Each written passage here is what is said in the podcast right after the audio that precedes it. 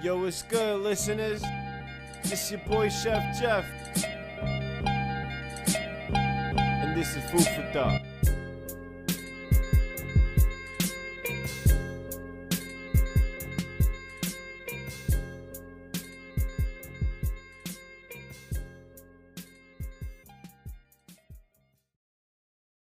Yo, what's up, listeners? How y'all doing? Hope y'all doing marvelous. Hope y'all doing great. We're gonna continue here with this book review. Chapter 5. Robert Greene probably called it Aggression. I'm assuming 50 Cent called it A Hustler Setup. So, we start off with 50 Cent's story. And 50 Cent's story example, one of his first stories was when he got out of juvie when he was younger he when he got to his hood, he saw that everyone was hustling, everyone was making moves, and he was he was playing catch up. So what he did was while he was in jail, he got cool with one of the stick up kids, one of the leaders of all the stick up kids. And if you're unfamiliar, stick up kids basically just someone who who robs people. You know what I mean? So he got cool with one of the leaders of them and he made a deal with them. And he says, Yo, y'all rob everyone in the hood, and y'all give me the work, and y'all can keep whatever other come up y'all get. And they agreed to that. So what they do, they rob everyone. Even 50, 50 Cent was smart that he even got robbed. I say that with quotation marks. He got robbed, so he would, you know, he seemed like, yo, they robbing me too, just to fall, you know, continue with the act. And what basically what he did, he got all the drugs and he came up and there there there he goes like from the bottom to the top with that simple move that simple that simple gesture of like befriending someone and then using that their skills and your situation to that to your advantage. It was an interesting come up honestly. And then he did another interesting interesting move pretty conniving. And uh i don't know if i would personally if i personally would move like this but I see the skill behind it. But when 50 Cent was coming up in his rap career, he he made a diss track.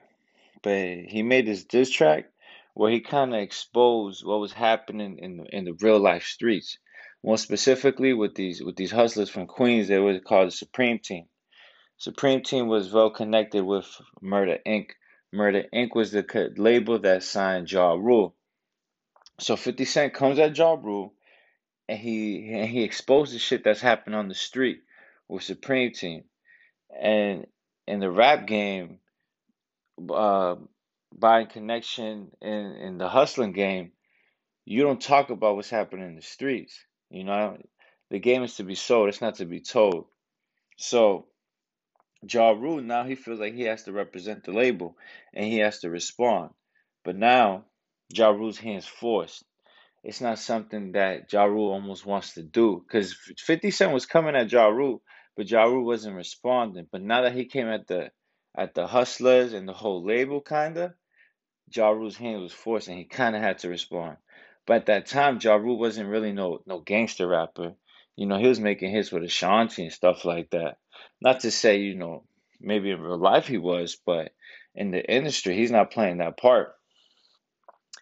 And and because of that, Ja Rule, now he seems like kind of off balance.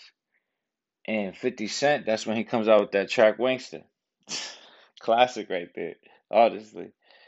And it and it was very interesting how 50 Cent was able to force force his hand, but honestly in a way I can't really respect. I I see the skill behind that move, but I really can't respect that. But you know, that's a that's something else to be honest. That's that's how he moves, you know. But in this in this chapter, they kind of talk about like the role of aggression and the role of like reading the environment and then using your your emotions to kind of play that part or to play the part that you want to get. And I seen this I seen this play out in this show that I watched. It's called Snowfall. Great show. I recommend everyone to watch it. uh, directed, I believe, by John Singleton, the director of Bad Boys. Uh, No, not Bad Boys. Excuse me, Boys in the Hood. But uh, the main character, he goes to jail, and the main character, he's a he's a hustler. Like, is this is during the crack epidemic blowing up, like probably late seventies, early eighties, and he's like the largest distributor of crack cocaine in the in the world at that point, young young blood. But he gets locked up, and and while he's locked up, he's and he's a smart dude. Like he was never really from the streets, in the streets, but not really like repping that life and doing and you know living that life like that. But he gets locked up, and while he's locked up, first some Mexicans they they rob him for his sneakers. He don't do nothing about it. Then some dudes that he had kind of had beef with in the streets before he got locked up, they they act like they cool with him, and then one night when he's sleeping, they jump him. He's all beat up. He's hurting. And when he goes, his friends, his friend and his uncle comes to see him locked up, and they see him, and they just get mad because they see how much, how much, how bad he's hurting, like physically, mentally, emotionally, and they get mad and they just start yelling at him like, "Yo, the first thing you go in there do is punch the first nigga you see, this and that." And I was, it, it, it gets you riled up just watching it, to be honest. But he goes back inside, he does nothing about it. He does nothing about it. And then, this is when I found it was really, really uh, interesting how his father and his mother comes to see him. Now, his father has never been in his life. It was only more recently he kind of came in. And his father was a drunk, you know, pr- pretty embarrassing, to be honest. But now he cleaned up, you know, he's playing, he's, he's trying to play the part. And the father kind of, the mother's crying, and she's just like, oh my God, I can't see my boy like this. And he gets mad, like, Ma, yo, get out of here if you're gonna be in here, you know, crying and whatnot. And then the son, I mean, the father says something to the son, like, yo, just keep your head up. And then he just gets mad, like, oh, really? I'm in the worst point in my life, and now you're trying to be a father to me? And he's just, and then he just gets riled up, just starts starts uh, slamming the phone because they're talking, you know, that he's locked up. They're talking through through a window, uh, the phones. He starts slamming that shit, and then the correctional officers had to grab him, put and throw him back into like uh, general population. And when he's in there, it's crazy because his whole his his whole demeanor changes, his body language, his his movements. He's more he's hunched over now. He's kind of almost like, you know, like like a tiger ready to pounce on something. And he sees the dude who stole his sneakers, well, who robbed him for his sneakers. First thing he does, he just walks up to the dude. Dude's talking on the phone. He just bow punches homie in the face, bro. Homie gets knocked out. He just takes the shoes right off his feet. But then everyone starts jumping him. But he's grabbing those shoes with dear life. Oh, it's crazy. So they throw him in the cell. He comes out, let's say, a week later. They don't give a time frame really. And but this time he's wearing his shoes because he's been barefoot in socks the whole time since they robbed his shoes. Then now he he's still he's still in that mood, and he goes up to the dudes that jump him, and he goes, "Yo, if y'all ever try to jump me again, I'm gonna kill y'all whole family." And then he starts giving details where the where the dudes' families live at. Yeah, I know who's in your house. He says the street. I know who's in there. Your mother, your little sister, this and that. And you at first they thought he was a joke, but once he starts getting into details, they're like, "Oh snap, this dude ain't playing," and then and they don't touch him no more. But it was crazy to see how that that anger, and not even when it was when it should have been there initially from the acts of what they did to him, but that anger that that was rooted from his his relationship with his father it was able to extend into that area of life where, yo, my situation is, is messed up. I don't even now I don't even care how I'm gonna act right now, bro. I'm gonna do whatever I gotta do to get mines. And it and it and at that time when I was watching that show, I was reading this book about chakras, and it talked about uh the throat chakra, and it talked about how being angry it can be healthy sometimes because it allows you to set healthy boundaries. And at that time, I never thought the emotion of anger was ever healthy. I always, you know, I feel like general society gives it a connotation that is, you know, it, it doesn't do you much good. But here is an example of being angry creating healthy boundaries for you, or it, it gives you the courage to to set healthy boundaries. And that that that scene was crazy, honestly. It, my favorite scene in the whole movie, in the whole show. I recommend everyone to watch it. But it it plays on the point where it talks about in the in the in the book how how being nice can be tiring. And sometimes you have to be aggressive and assertive to get what you want. And I remember listening to an interview with Nipsey, and he was talking about in a negotiation, you're not friends with the person you're negotiating with. Essentially, you're are your enemies until the deal is signed, and then y'all best friends because y'all working on a common goal now. But until then, you know, whatever he comes up, you lose, and whatever you come up, he loses. And and that was something I really took to heart. And after hearing that, I I became a lot colder when I start when I get into business conversations, like not just talking about general business, but when someone's trying to propose a, a business proposition to me, I get this real, you know, almost like a poker face. And I don't do it to be rude. And my mother and, and my sister always tell me, like, Jeffrey, why are you being rude? But I always make a point to never be disrespectful, but never be too nice. Because now I don't I'm not trying to get played for a sucker essentially. So if I'm I'm giving you that that cold look or that cold stare, I feel like you're you're more likely to give it to me raw in the sense of pause, in the sense of like like yo, these are the these are the business propositions, bro. This is what it is. Um, I don't know how you feel about it. And if they see that I'm not smiling, trying to be friendly with them, then I feel like they're not gonna try to play me for the fool. That at least that's just how I move. And Robert Greene, how he talks, to, he one of the things he mentioned, he says you have to be in a negotiation or in certain deals, you have to be either or certain you know different scenarios. You have to be a lion, a fox, or a sheep. A lion, I feel like, is um is is a beast up front. A fox is slight at first, but very you know cunning, and the sheep is just you know you're you're docile. And I honestly I can see how sometimes that may play to your benefit. I I can't think of any at the moment, but I can see that possibly in the future where, you know, maybe you looking weak gives you more of a benefit in whatever, you know, thing you're trying to acquire. And some of the main points that he talks about uh, at the end of the chapter, he says common foes that you will face on some level of business uh, that you requ- that will require you to get what you need is um, aggression. Well, no, excuse me.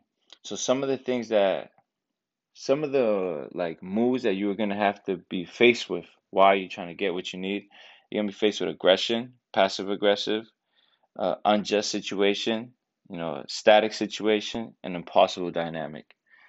And I'll just touch on the impossible dynamic, where impossible dynamic kind of plays like, let's say, like you know, a lot of times when you're a trailblazer, you're in a totally impossible dynamic and things are obviously are not going to work for you and this this is probably like works best or you know highlight example of like african americans you know trailblazing in certain industries and you know nothing's going to work in their favor or you know they're not going to get the benefit of the doubt for anything just off the strength of their skin color regardless of their talents.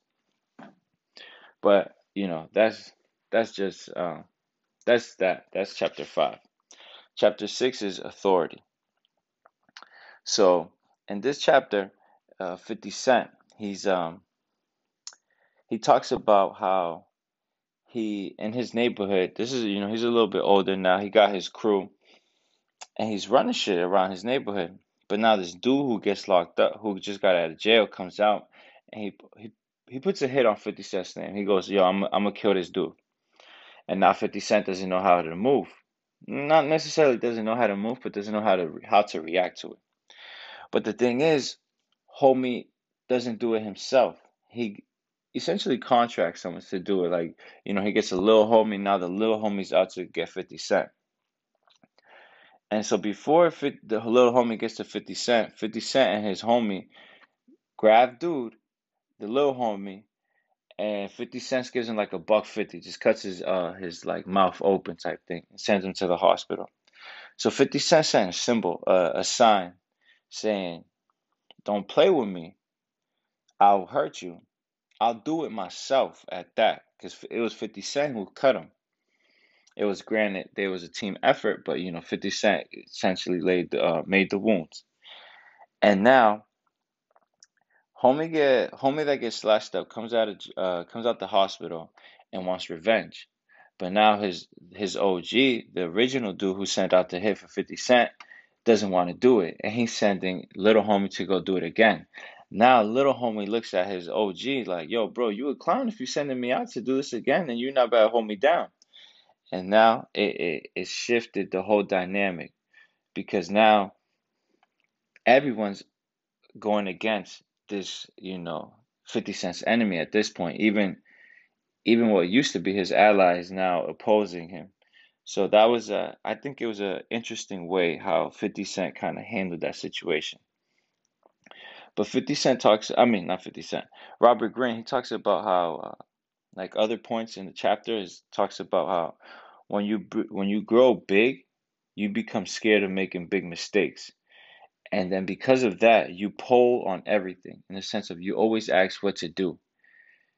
Or another route of you know of handling of you getting too big is that you micromanage everything and both of these examples are signs of weakness and i think here uh, robert greene brings these examples up because it, it kind of shows that once you get to a certain status you start getting tested whether it be in the market with competition or it might be with your own personal decisions and direction of growth, how to go about it.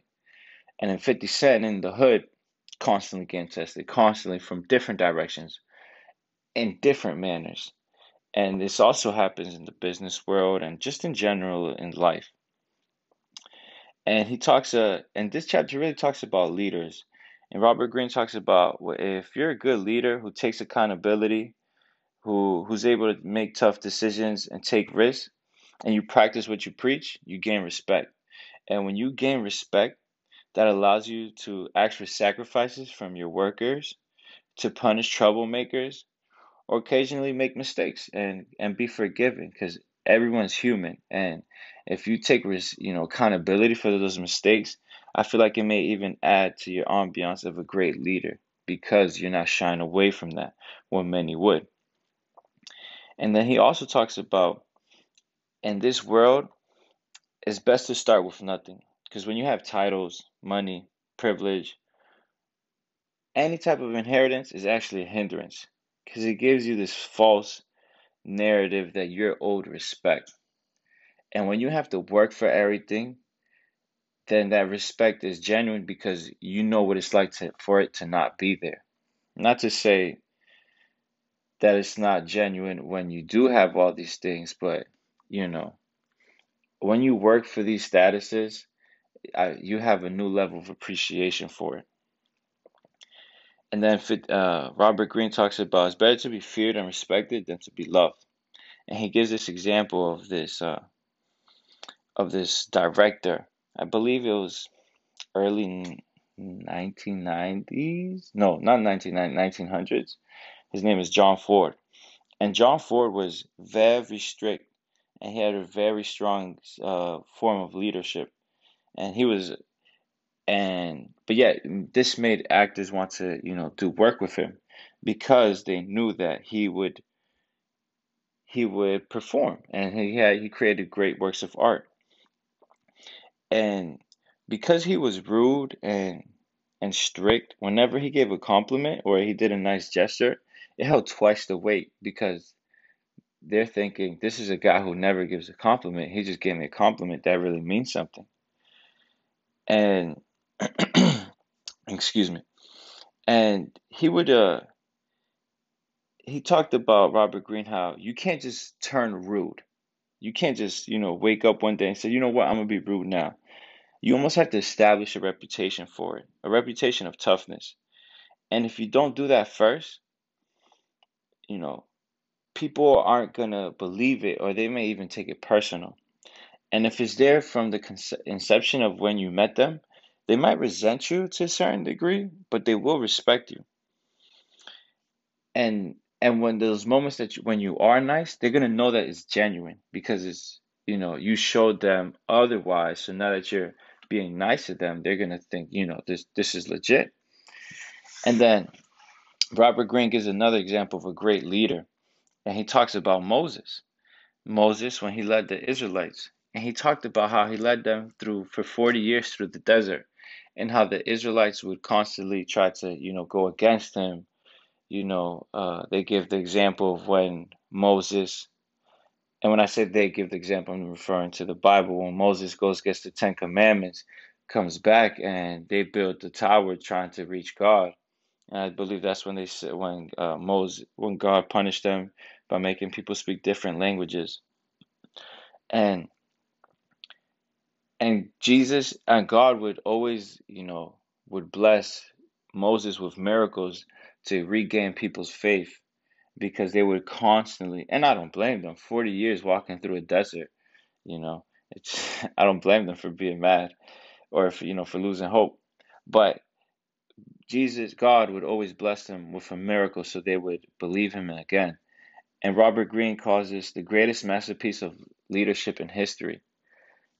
And I never categorized leadership in, you know, quantifiable, comparable ideas or events. And when him and him doing that with this event of Moses, I found it very interesting and it gave me a more a new mind frame behind the idea of leadership and able to quantify it and compare it to other examples in history. And that's why I like Robert Greene because it's always a, a point of history with him and you know looking at it from different perspectives. And, and he talks about to be a leader, you're almost going against human nature and, and the reason why he says that is because you can't be distracted with immediate things and you have to pay attention to the larger goal. And that's almost going against, you know, human nature. You know, you react to the danger in front of you, you know, and uh, almost live live for today. I forget how the expression goes, but yes, you know, uh, I can see why he he brings up how it's it's almost it's like going against human nature because you're constantly thinking you're not thinking for yourself you're thinking for you know the community and you're thinking about the future for the community. And he talks about for the last points of the chapter he talks about the main roles that must be learned to be to perform as a great leader. And he says you have to be a visionary a unifier a role model and a bold knight and i think these were very good examples of things that would make you a great leader and in chapter 7, he talks about the name of it is uh, Know Your Environment or Hood Economics. And in this chapter, 50 Cent talks about when he was in the hood hustling and he got a bad batch of work. And because of his bad batch, the fiends weren't rocking with him. They were not, you know, buying his drugs from him. But 50 Cent couldn't understand why. All he's thinking is, I have this product. I know they, you know, they use this product. Why aren't they coming? Why aren't they coming to get get it from me? And he went to go ask the older hustler, and the older hustler tells him, yo, you gotta talk to these fiends. You gotta, you know, see what they want. You gotta see what they like. You gotta, you know, and the dude even had like a, a one close fiend that he'll give him samples just so he could, you know, he could get it, he could understand what they would really like. And at this, and then here, the 50 Cent talks about how there's two kinds of hustlers. There's one that only pays attention to the numbers, you know, oh, I got I bought this I bought the product for this amount. I got to sell it for this much to get my re-up and this is going to be my profit and then, you know, just calculate it. But then there's there's the second level of hustler where they, they pay attention to the psychology of the customer. And they really want to understand what what the customer base likes and what the customer really goes for and the mindset behind it. They don't just think about the customer when they're buying when that customer is buying that drug. They're almost thinking about what's the customer doing after they use my drug and they go home. What is that customer, you know, doing with his life? What is going to make him come back to me? you know, the the psychology of the of the customer. And I thought about this example how Amazon I heard I think I was watching an interview with Jeff Bezos and he talks about he doesn't pay attention to his competition. He only pays attention to his customers and what the customer wants. And he doesn't think about, oh, how can I beat out competition? He thinks about what can I do to get my customers like me even more? And I thought it was this, you know, it was the same level of thought where, you know, you're just thinking about business in a in almost three three dimensional where you add this layer of emotion to it. And I feel like a lot of times when we think of business, we think it's something that's very cold blooded, very mechanical, very calculated, but it's not. You know, there's a psychology behind it. You know, money is just a representation of what we think and what we what we deem important. And some of the things Robert Greene says is that, you know, you have to be sensitive to nuances and emotions. And you have to see, you know, what what are the reactions of the of the people you you're doing business with. And you have to understand that that you're not superior to those on the outside. And you always want to go towards different forms of thinking. And you always want to essentially don't stay in your inner circle. And by say inner circle, I mean people who are always have the same, you know, form of thought as you. Go out and explore. And I remember I, um, when I was in college, I, I transferred from one school to the next. And when I went to this new school, I didn't, I made a, a, a very strong effort to go to a lot of clubs and clubs that I usually wouldn't go to. When I was in my first school, I would go to like, you know, the Latin club, the black club, you know, uh, basketball, and things like that. But when I went to this to this new school, you know, I'm a big fan of philosophy. I went to the philosophy club. I, I even took a friend with me. Shout out to Jimmy. I took him out. Uh, he's real for even pulling up because I knew a lot of people. When I told them like, "Yo, let's go to the philosophy club," they looked at me weird. But he was down, and I, I really appreciated the fact that he was open minded like that. I went to the theater club. I learned so much about that. Like, um, not even just the like the importance of camera angles when shooting things, but also just the the uh, the mind frame behind certain things and why why things are are shot in a certain way and what the brain lead what it makes the brain think when it's shot in a certain way.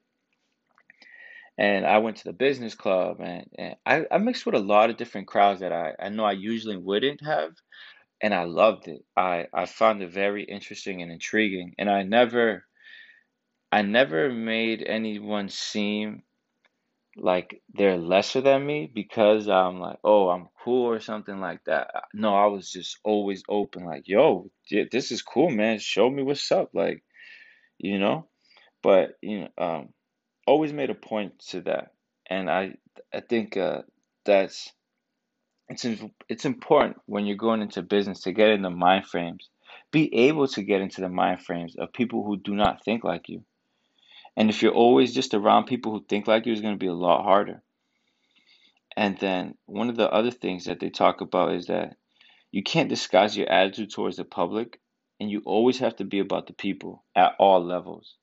So even when you're the billionaire of you know of your company, or you know you're a high-ranking politician, never think you're better than the you know the person buying your cheapest product. You know you're never better than them. And I remember one way that I personally like to um, almost keep a finger, a pulse on the on the on the people or like you know the vibe or how the the, the direction of how things are going is, is with hip hop. And hip hop is very it's very organic and yet and it forms into new shapes and it's able to uh, it's very malleable with whatever culture. And i think that if you can constantly stay connected to hip hop to a certain degree you're always connected to the youth and therefore you're always connected to the the new market or the new thing. Of course you know you may be just like you know your oldies and your classics you know but i would always make a conscious effort to always at least have an open ear to check the you know the new music out. Don't be quick. Don't be that curmudgeon old school dude talking about oh this new shit's weak, this and that. Like before you give it any hesitation, just give it a listen with without any judgment. And I would say sometimes I do that, but I, I, I try to be cognizant of it and I just take my judgment back. I don't even say it. And I'd be like, yo, Jeff, cut that up. But so some of the main uh, points that he talks about. So four strategies you can use to bring you closer to the people. You crush all distance.